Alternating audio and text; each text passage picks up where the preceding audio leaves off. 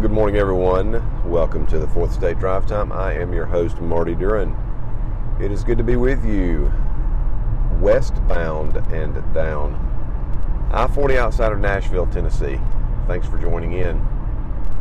Today, I have one topic and one topic only. I'm going to give you the 25% that would get me to vote for Evan McMullin.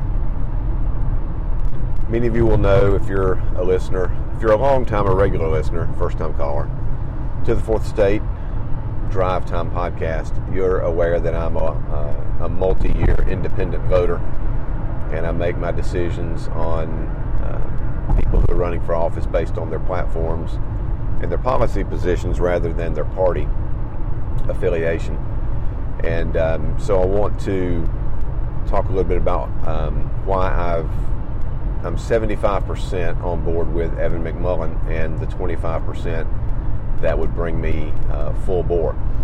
So I can't vote for either of the top tier candidates, and uh, unfortunately, the Libertarian candidate Gary Johnson, who has uh, the best chance, or I should say, who had the best chance of getting into the presidential debates uh, through jumping through the hoops and hitting all the hurdles, uh, isn't polling high enough, and it right now doesn't look like he's going to hit 15% in the five polls that the Presidential Commission has selected.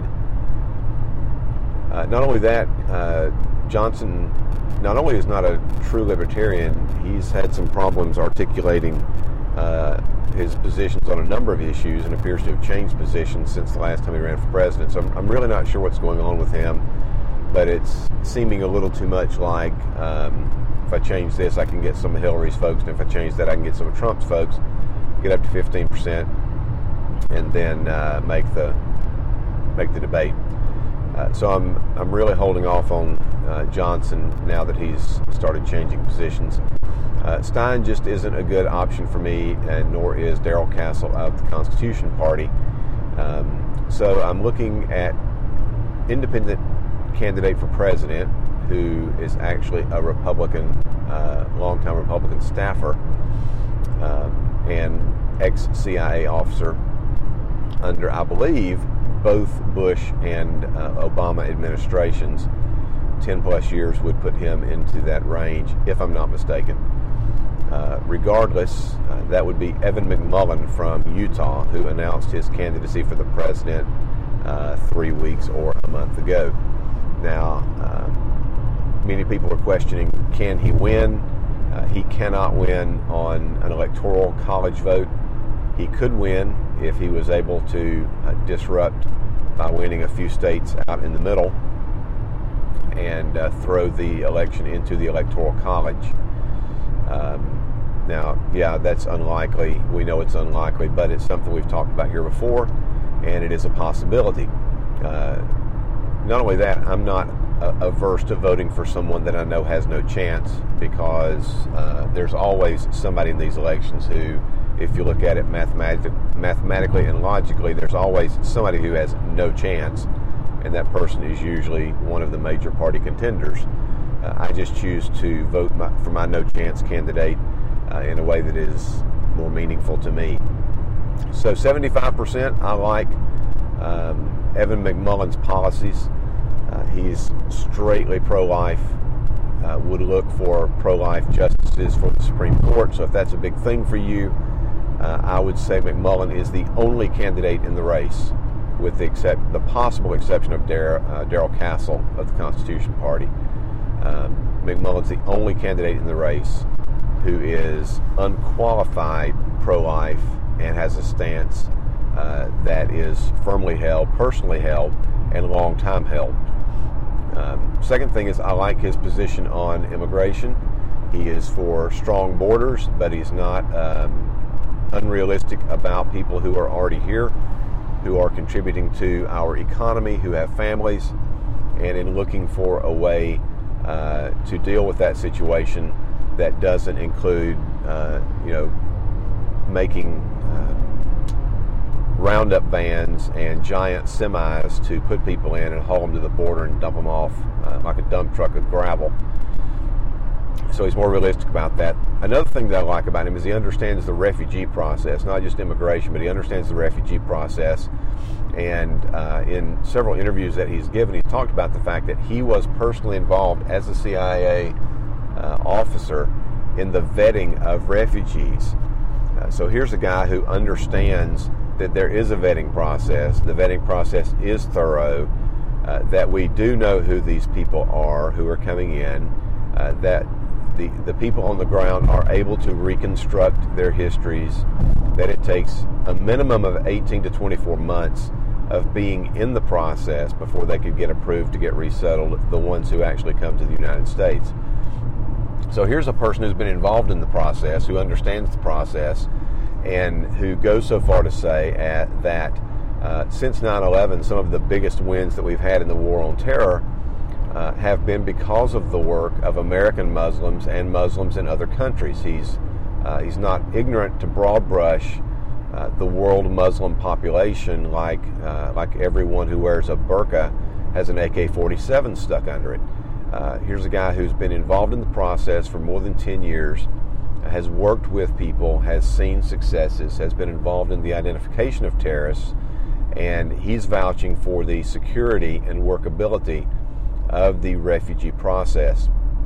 And if the guy who's been doing it doesn't have a problem with it and is from a party that uh, the platform isn't as uh, open against uh, or open about immigration as other parties might be. In other words, he's coming from a party that's tough on immigration or purports to be, and yet he has a slightly different view. And on refugees, he has a very realistic view.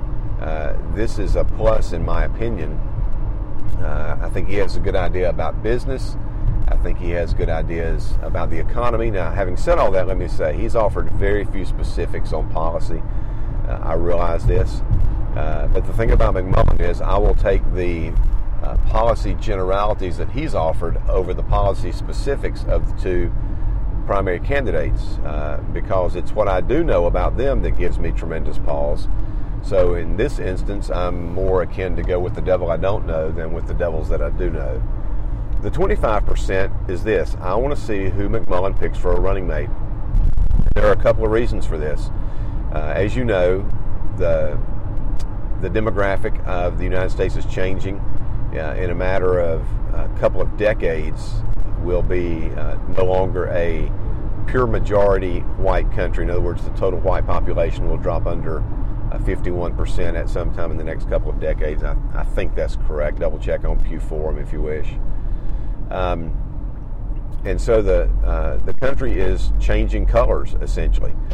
Well, the two dominant parties in the United States of America have old white people running for president, and each of those parties, with their old white people candidates, are trying to convince the minorities in the United States, whether they are black or Latino or uh, Asian, the white parties are trying, or the white leadership are trying to convince all the minorities that they really have their best interests at heart. So there's been a, a huge backlash against the Democratic candidate, uh, Secretary Clinton, because of perceived, uh, and this is not just her, but longtime Democratic behavior uh, that the Democratic Party is only interested in in uh, their black constituency at election time, uh, much like I would argue the Republican Party is only interested in its pro-life constituency at election time. Uh, and of course, the slam against the Republicans is that they don't care about minorities at all, as was evidenced by the uh, very low percentage of minority delegates at the Republican National Convention uh, and the very low percentage of support um, uh, for the Republican nominee. So I'm waiting to see if Evan McMullin and his leadership team are strategic enough thinkers to pick a uh, strong minority vice presidential candidate. Uh, I don't care if the person is Asian, uh, as in Korean or Japanese American or Chinese American, or if they are Indian American or Indonesian American. Uh, it matters not to me. Uh, they could be black. They could be from the islands. They could, you know, Caribbean American or whatever that might be.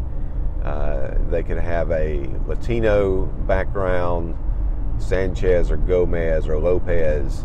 It doesn't matter to me at all. What I want to know is is the is the McMullin campaign uh, strategic enough thinking politically to realize the uh, huge message that it would send to the growing minority population in the United States for them to choose a minority candidate. If they do, then that indicates to me that he has good political instincts for positive, not just for opportunism, uh, in in telling our growing minority population that hey, look, the two the two dominant parties had an option to represent you at the top of the ticket, and they did not do so. I'm going to do that.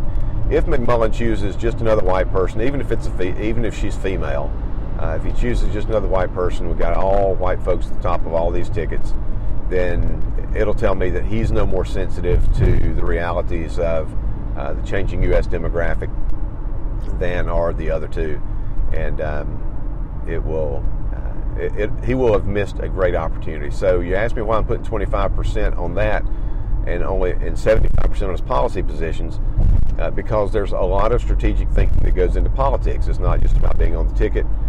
Um, if he's if he's not a neophyte politically, then he should realize the huge opportunity, and he has mentioned that he's looking at uh, a diverse path uh, of selection and mentioned diversity in particular uh, when he was talking about his, pre- his vice presidential candidate. But I think that needs to come pretty soon, being in the next week or two, uh, rather than two months down the road when it, when nobody's paying attention to him. The iron is hot. It's time to strike. Uh, name your candidate, Evan, and name a minority that's strong uh, from a good state that can uh, that can sway some folks. And uh, so let it be written, so let it be done. And yes, that even means Ben Sassy as much as, or Sass, however you say his name. As much as I appreciate him and think he'll be on a ticket one day, don't choose him this year. just another white dude. This is Marty Duren. Thanks for listening to The Fourth Estate, a production of Roundtable Media Group. I want to encourage you to listen to my buddy Todd Littleton and the Pathological Podcast, the podcast for the pastor theologian my buddy Alan Cross with the When Heaven and Earth Collide podcast. That's a newer one. He's got several episodes that have been released. Alan works with the Evangelical Immigration Table as well as the Montgomery Baptist Association and leads community development initiatives. He's got more hats than the Mad Hattery. Uh, the man is busy all the time. But give his podcast a listen. It, it's probably linked in my episode notes, and I hope you'll give him a listen. Uh, again, hope you have a uh, fantastic day, and thanks for listening.